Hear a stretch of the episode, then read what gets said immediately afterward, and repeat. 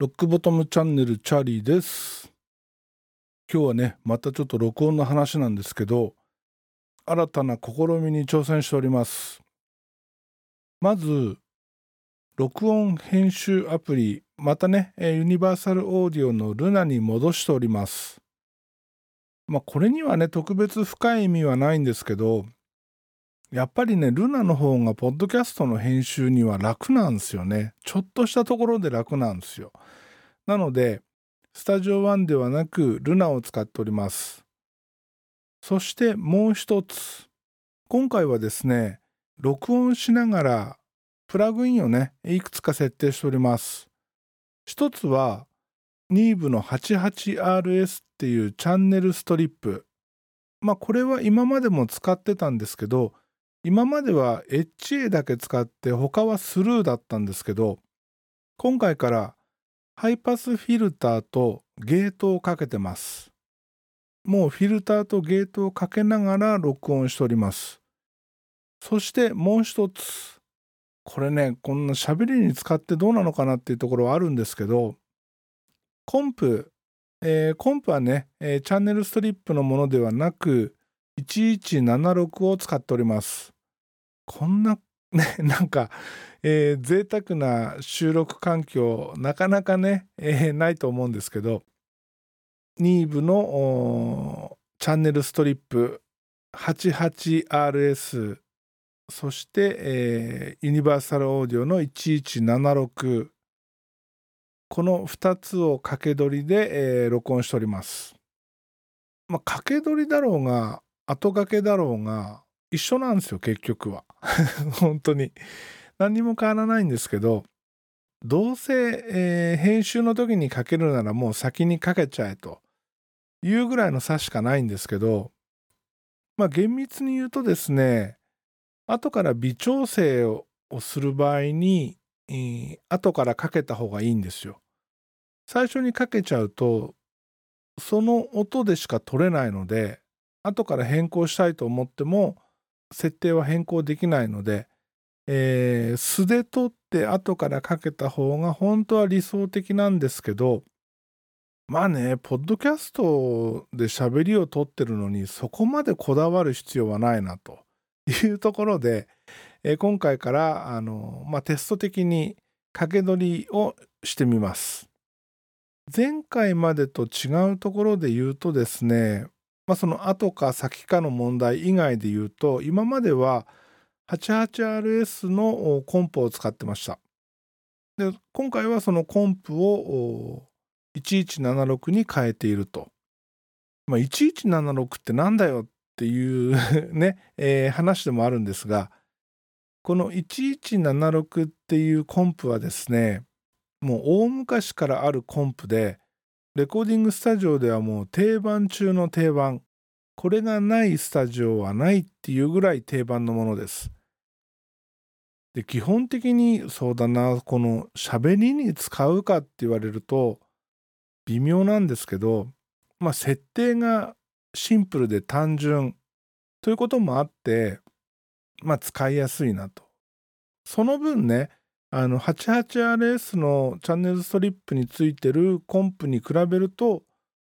できることは少ないんですけど設定項目も少ないんですけど、えーシンプルで使いやすいというところですね。でも設定項目もほぼ一緒か。ほぼ一緒ですね。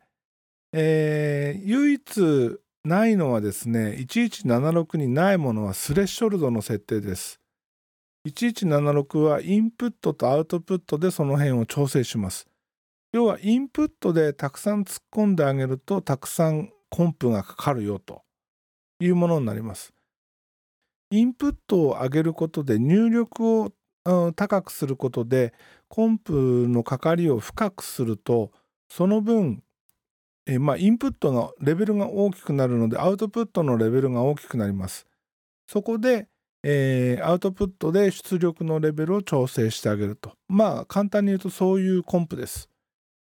当然ねアタックリリースレシオの設定もありますけども比較的あの見た目もシンプルで、えー初心者の人にもね使いやすいんじゃないかなと思います。まあこういうコンプを通してると。もちろん、えー、このチャンネルストリップ、コンプともにですね、ユニバーサルオーディオの UAD プラグインっていうね、えー、ものになります。単品で買うとかなりお高いんですけど、まあ、1176に関しては、えー、オーディオインターフェースにおまけでついてきたものということになります。どうなんだろういい感じで撮れてると嬉しいんですけどやっぱりねあのコンプ掛け取りでいくとですね今録音してる画面を見てると波形がね暴れません落ち着いてますめちゃくちゃなんかあの気分的にもいい感じです まあ話はガラッと変わりますけども最近ちょっと思ったことがあってですねこのポッドキャストの配信に関して、まあ、最近ずっと一人でやってるじゃないですか。で一人でね、えー、20分30分話すのって結構大変なんですよ。でそこで思ったんですけど一人で配信する時はネタを一つか二つに絞ってですねコンパクトにしてその分あの配信回数を増やそうかなというふうに考えております。もちろんね、あの、誰かが参加してくれる時は今まで通りね1時間だったり1時間半だったりってまあその話の内容にもよるけどね、えー、そういう長尺になることもあると思いますけども基本的に僕一人で喋ってる時はコンパクトに話題を絞って、えー、やっていこうかなと。なるべくそう無茶をせずに 無茶をせずにネタを絞ってコンパクトな配信もテスト的にねやっていこうかなと思っております。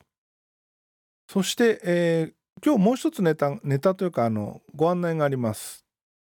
先日ですね時々ポッドキャストにも出ていただいておりますベーシストの寺澤浩一さん寺珍さんそして、えー、前回、えー、一緒に出ていただいた陽子さん。この寺珍さんと陽子さんがやってるバンドパニッシュっていうのがあります。ギタリストはシェーカーのシャラさん。ドラマーはラウドネスのヘルパーでも活躍されてるリュウさん。この4人でやられてるねパニッシュっていうバンドがあるんですけど先日このパニッシュのセカンドアルバムが発売されましたというわけで近々まあ近々といっても多分10月に入ると思いますけども10月になってからだと思いますけどもテラチンさんとね、パニッシュセカンドアルバム発売記念ということでね、トークしましょうというお話をしております。なんかね、裏話的なことが聞けると面白いんですけどね。で、このパニッシュのセカンドアルバム、Tide of the Times っていうタイトルになります。5曲入りの、まあ、ミニアルバム的なものなんですけど、これ僕も買いました。このアルバムね、まあ、残念なことに Spotify とか Apple Music では聴けないんですよ。でじゃあどうやってあの聞くのかっていうと、うん、これねもしかしたら CD ショップでも買えないかもしれないんですけど通販で販売しております。一応ね、あのー、その販売サイトのリンクはショーノートの方に貼っておきますけどももし、あのー、聞いてみたい方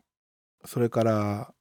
実はパニッシュ CD 欲しいんですっていう方ね、